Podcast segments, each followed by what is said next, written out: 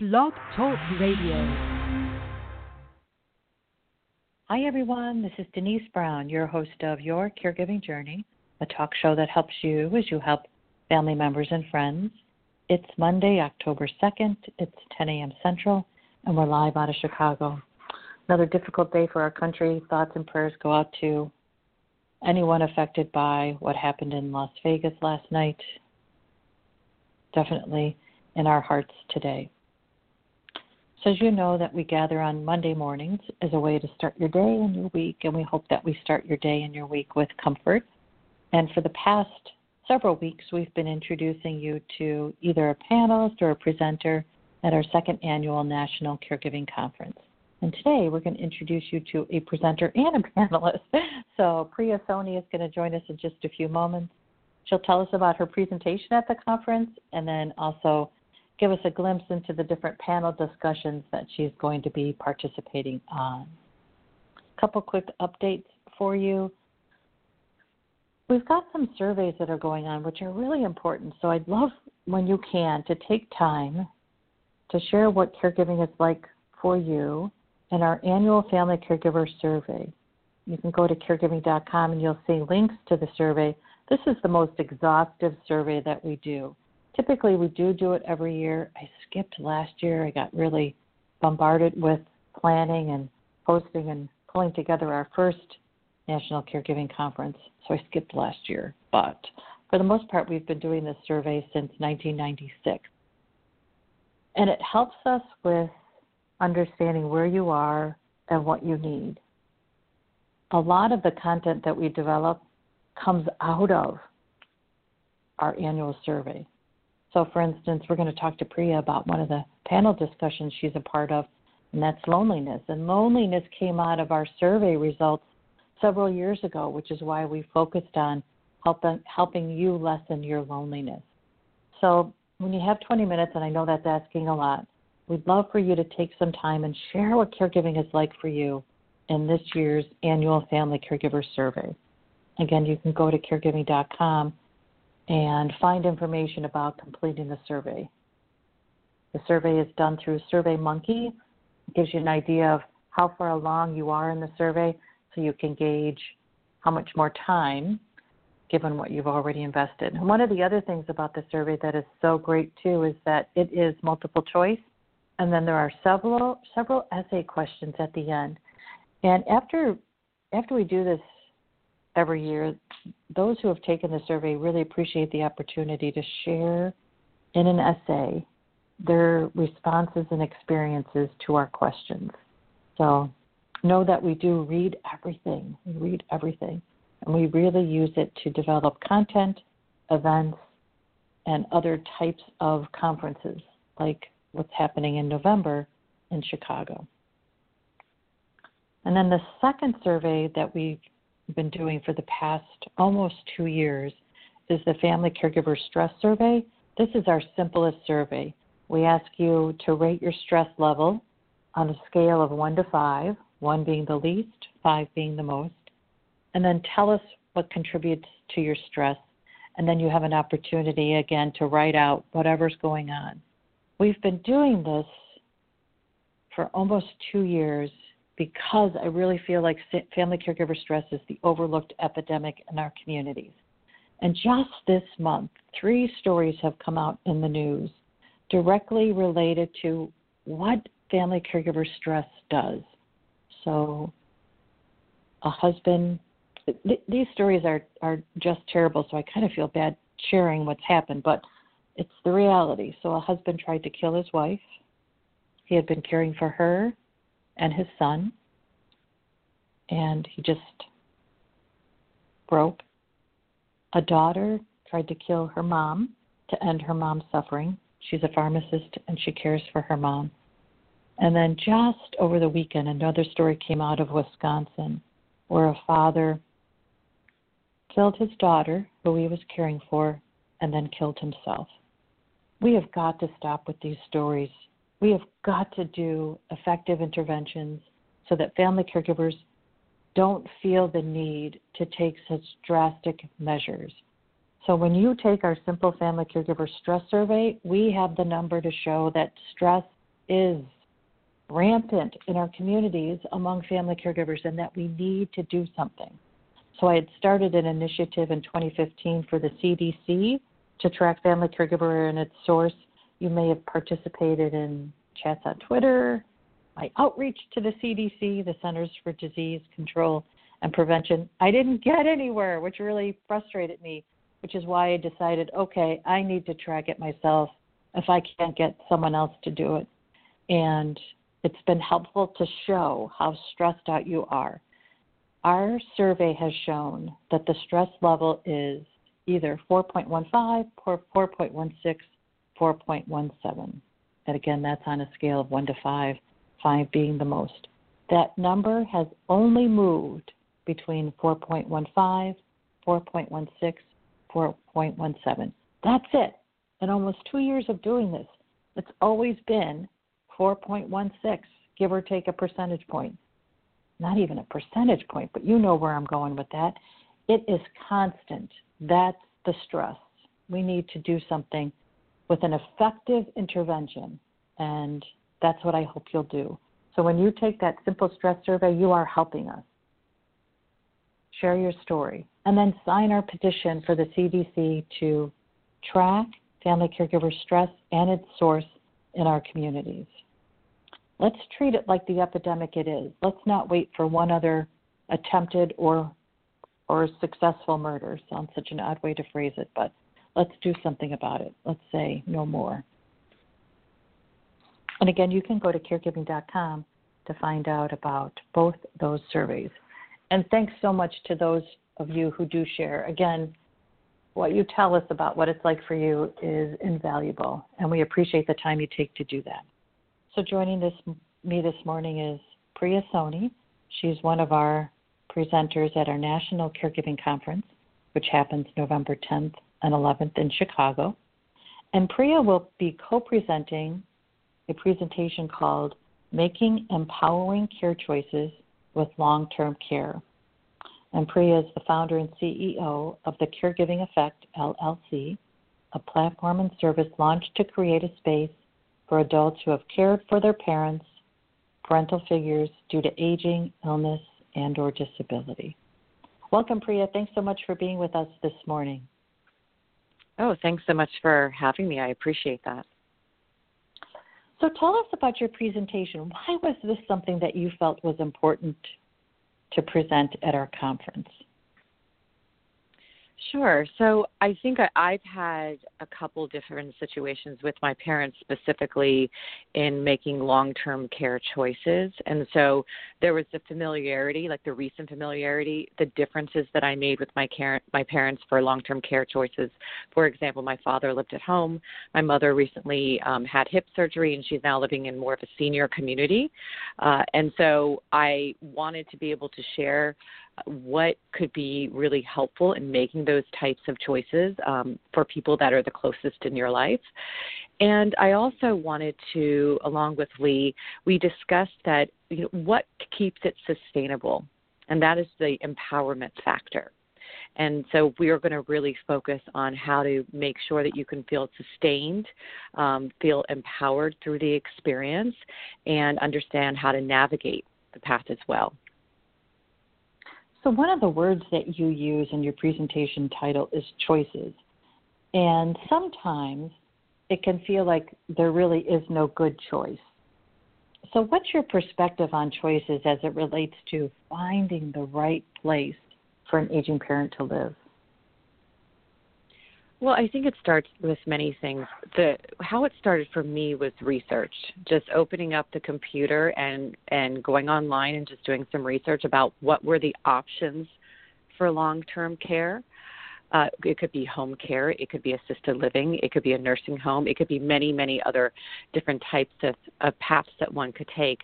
The second was that there's a choice in, in also building a community, in, in reaching out to others who've been through this experience.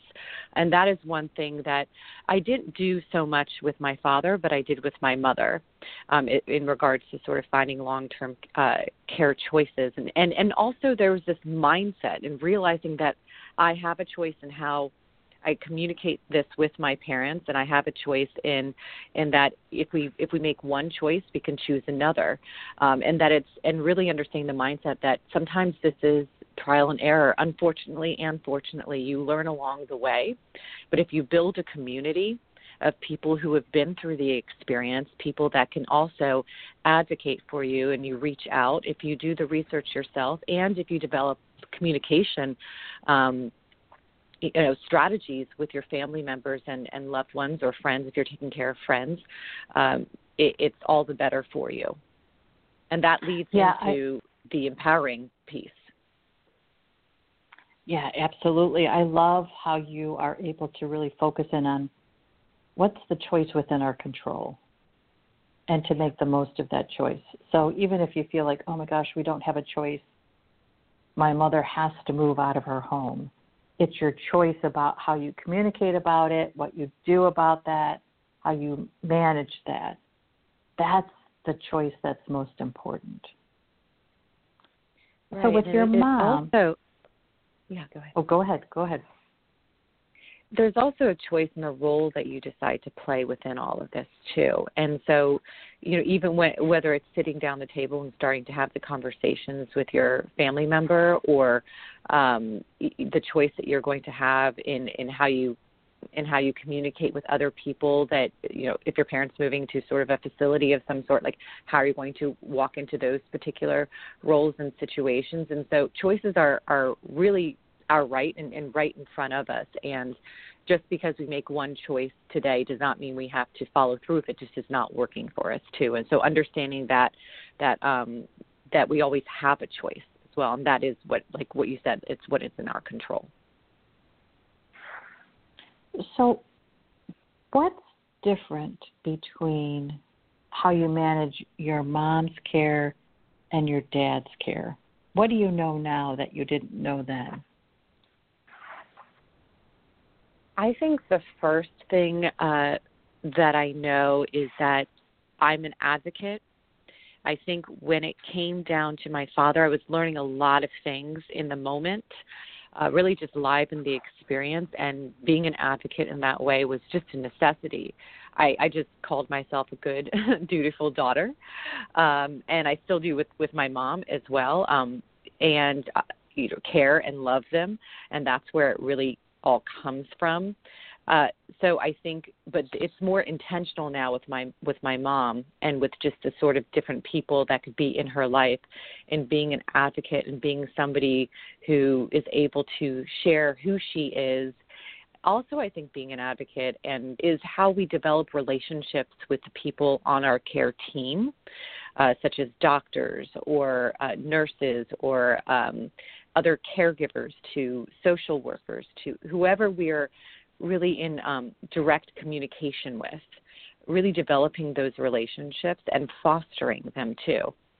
Uh, because they they do become part of your care team and this is this takes a village and just understanding that I think was one of the key things that I learned because in the early years I mean I would say really throughout my father's 12 year uh, journey with his uh, neurological condition, which was in, went un, undiagnosed. Um, it's a mystery illness.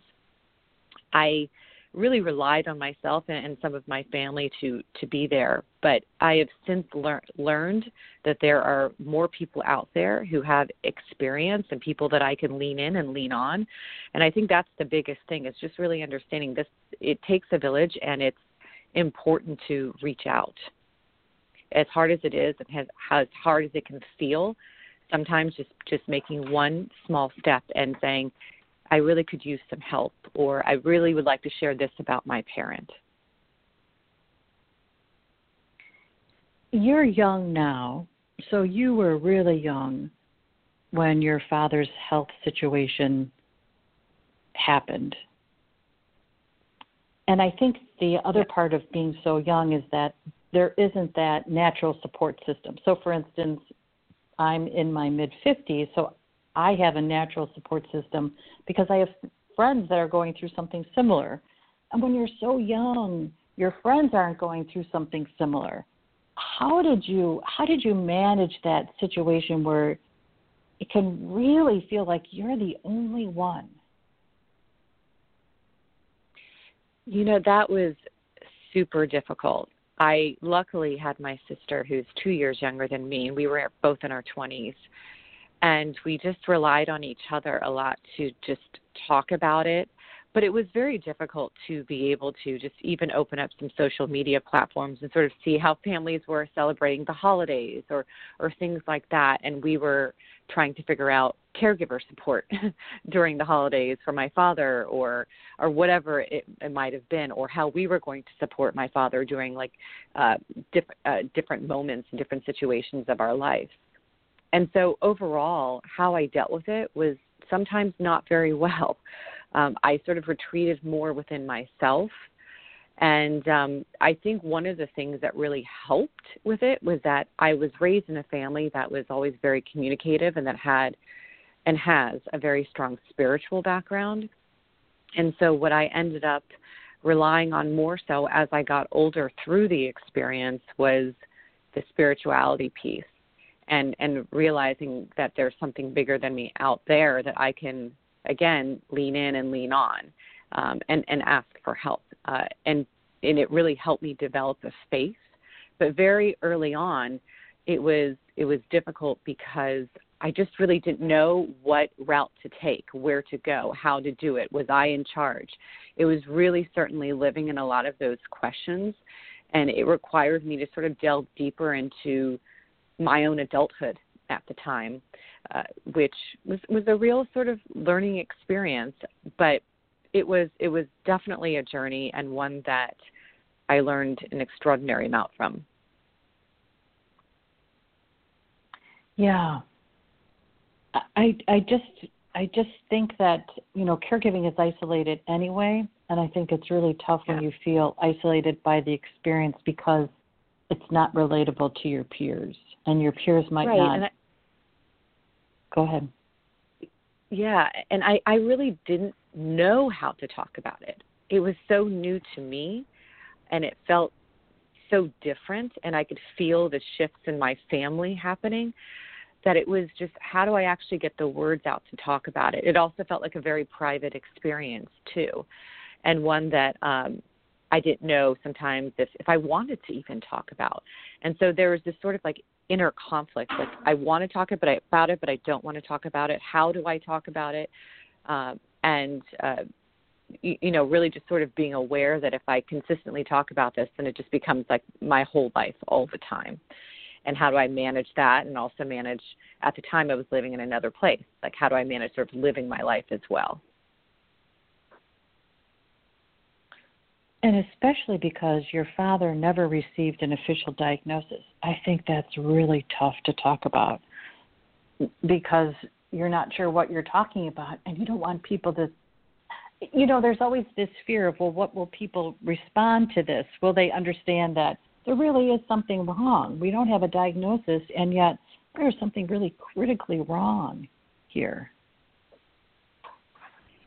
Exactly. It was I think was initially, and and you know, really throughout his experience, and this is really coming from people wanting to help, was, uh, you know, my father had really gotten to a place of acceptance with it uh, very early on with it. I think like the first four, five years, I would say, of because uh, through a 12-year journey, uh, where he was just, you know, we just sort of stopped trying to figure out what it was. There's only so many tests and exams and doctors and um, and other other professionals in the field that we could go to and you know the responses were we just don't know. We can only tell you that's a neurological condition. And so i think initially it was pretty hard to just share with people that we're just we're choosing to live in a space really at the helm with my father being at the helm sort of saying you know i've accepted this. This is just my lot in my last chapter of life and i've accepted this and really just sharing that that that philosophy and that just sort of that mindset with others. Because I think we live in a world and specifically I think in a country where we want to fix things and we want to know the answers for things and when we don't how do we handle that? And this was a real lesson in that and sort of just really understanding the mysteries of life and um and accepting it for what it is and then making choices based off of that. And so I found at times that in conversations that I was sort of sharing a philosophy that I had never expected to be able to share in my life, but it all came from this whole experience. And what a leader your father was in empowering mm-hmm. everyone to accept the the situation, to know we've done everything we can, and I'm going to accept this so that we can keep living. It's interesting how that happens, right? You think, oh no, the acceptance is the giving up. It's actually the allowing the living to happen. Right, exactly. It's the it's the letting go of what was and really sort of in some ways embracing what is. And uh, and you know, he had some real rough years. I mean, it was it was a journey for him to get to that place. It was a journey for all of us to get to that place of saying, okay, this is what it is and now how do we handle it versus let's continue to start figuring this out, keep figuring this out uh, and and move in that sort of space. And so I'm, I'm grateful that we we got to a place of saying, okay, we're just going to accept what is at this point and move on from here. I think that was uh, a saving grace for us when I look back. Oh yeah, absolutely, absolutely. So you attended our conference last year, and now you're a panelist and presenter this year. Why is this an important conference for you to participate in? Oh, well, you know, when I was a caregiver, and I am a caregiver today, I felt I didn't really know where my community was. I didn't know who else was going through it, and partially it was because I just wasn't always reaching out as well. So to be able to attend a conference where there's people who are currently caregivers, who have been caregivers, who are caregiver advocates, who are in the field of caregiving and other fields related, is just I'm super excited to be among a group of people who can say, I've been there, or I know people who have been there, or I'm here for you. And I'm excited to be one of the people who can actually say that to others too, as well. So attending this is is going to be, in a lot of ways, uh, an, an empowering moment for me, but in a, in a lot of ways, just sort of coming full circle. I would say. Yeah, I I find that too. It's it, it's um, it anchors you to purpose, and that it, it you know we've been using the word empower, and it does empower you to continue, which I think is so critical, and to know that there is this support that you connect with for a few days, and yet keep you keep the support throughout the next year so what was it like for you to connect to that support at the conference and then how did you keep it over the next year? Yeah it was oh it was so great. I wrote there's one thing about when you start to meet people online because of how many things are online today and you, you some and i even got on the phone with some others before i met them and, and we're involved in different projects. But the in person experience there there's nothing like it for me. I it was just pretty amazing to just put a face to a name and have these conversations in person and then continue it and sustain it afterwards. And what it has done is that it has developed a community, it has expanded like opportunities and projects that could come from it, and uh, and partnerships and uh, for me there's there's nothing better than that and building community is so key to me and it's just key to like who i am and understanding and, and hearing other perspectives and learning from that too being a teacher in some ways but also being a learner also. And I think being at the caregiving conference, the National Caregiving Conference, has really helped me just explore that in so many different ways. And um, and it's just it's built friendships which I'm so grateful for that I that I keep every day and we and we and we all talk and, and how we sustain it is that we just we pick up the phone or we send an email to each other or we we set up time when we see each other in November uh, for a dinner or a breakfast or whatever it might be. It's the um, it's just the I think it's the real understanding of saying, hey, this connection means something to me, and it means even more because we can see each other in our experiences. Yeah, absolutely. So, in addition to presenting, you're also part of a couple panel discussions. One is on being an advocate, and the other one is really combating loneliness. Why was it important for you to, to be a, a panelist on those two discussions? So it's interesting because when it comes to loneliness, I've always been really fascinated on the different types of loneliness that I felt through my situation and the different types of loneliness that I have heard from others as well. And I'd love to just be able to explore that with people. For example, when I think about loneliness, I think there's a difference of feeling lonely and then being alone in the experience. There's similarities, but then there's differences in how one feels and how one responds to a situation my loneliness uh i know uh, and then also from talking to others was different when i just like sort of when it was a new situation a new experience for me uh the loneliness felt different when uh communication was a factor. My father could no longer communicate and how do i actually develop a relationship with him and continue it and sustain it and have myself feel heard and have him feel heard? Um there there were so many different types of loneliness that i felt that i'm just so interested to explore and when it comes to advocacy, uh, I think that's just inherent in who I am, and um, it, I'm so super excited to be on panel with the with the people that I am, and, and even with the third panel discussion, uh, which is Colleen's um, afterlife. You know how one deals with after a caregiving experience um, and deals with the, the process of going through death and dying and all of that, and and purpose from that experience. Um, but with the advocacy piece, I found that um, it's just integral to who I am, and it's I think it's so important and crucial to how we operate and the role that we play as a caregiver. It's it's also um, so important to think about how we how we help others advocate for themselves, and so I'm really excited to be able to delve into those into those particular panels because um, and hear from others about what they're experiencing and be able to to share insight and get insight from others as well. Yeah, you've got a busy couple days on November 10th and 11th at the conference. So, have you set any personal goals or professional goals? Anything that you're hoping to take away from the conference? I think uh, the personal and professional tend to sort of just veer into each other. I, I think it's to meet as many people as I can, to hear as many stories as I can, um, and to share my story as much as I can too, uh, because I think that there is uh, it's it's difficult to find purpose from this experience while you're in it. Uh, but I, I want to be able to shed light and say that, that that is a possibility and that is a choice and that is a, a real vision that can that can come to fruition. Uh, and so I, I, think really my main goal is just to meet and um, listen and share as much as I can. That that's really that's it. And um, and to be able to also share that you know there is help out there, there is a listening ear out there, there there are support services out there, and they're there for you. Um, and so take advantage of it.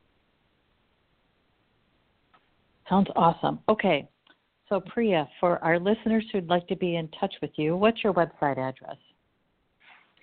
Sure. My website is priyasoni.net. So that's P as in Paul, R as in Robert, I Y A, Soni, S as in Sam, O, N as in Nancy, I dot net.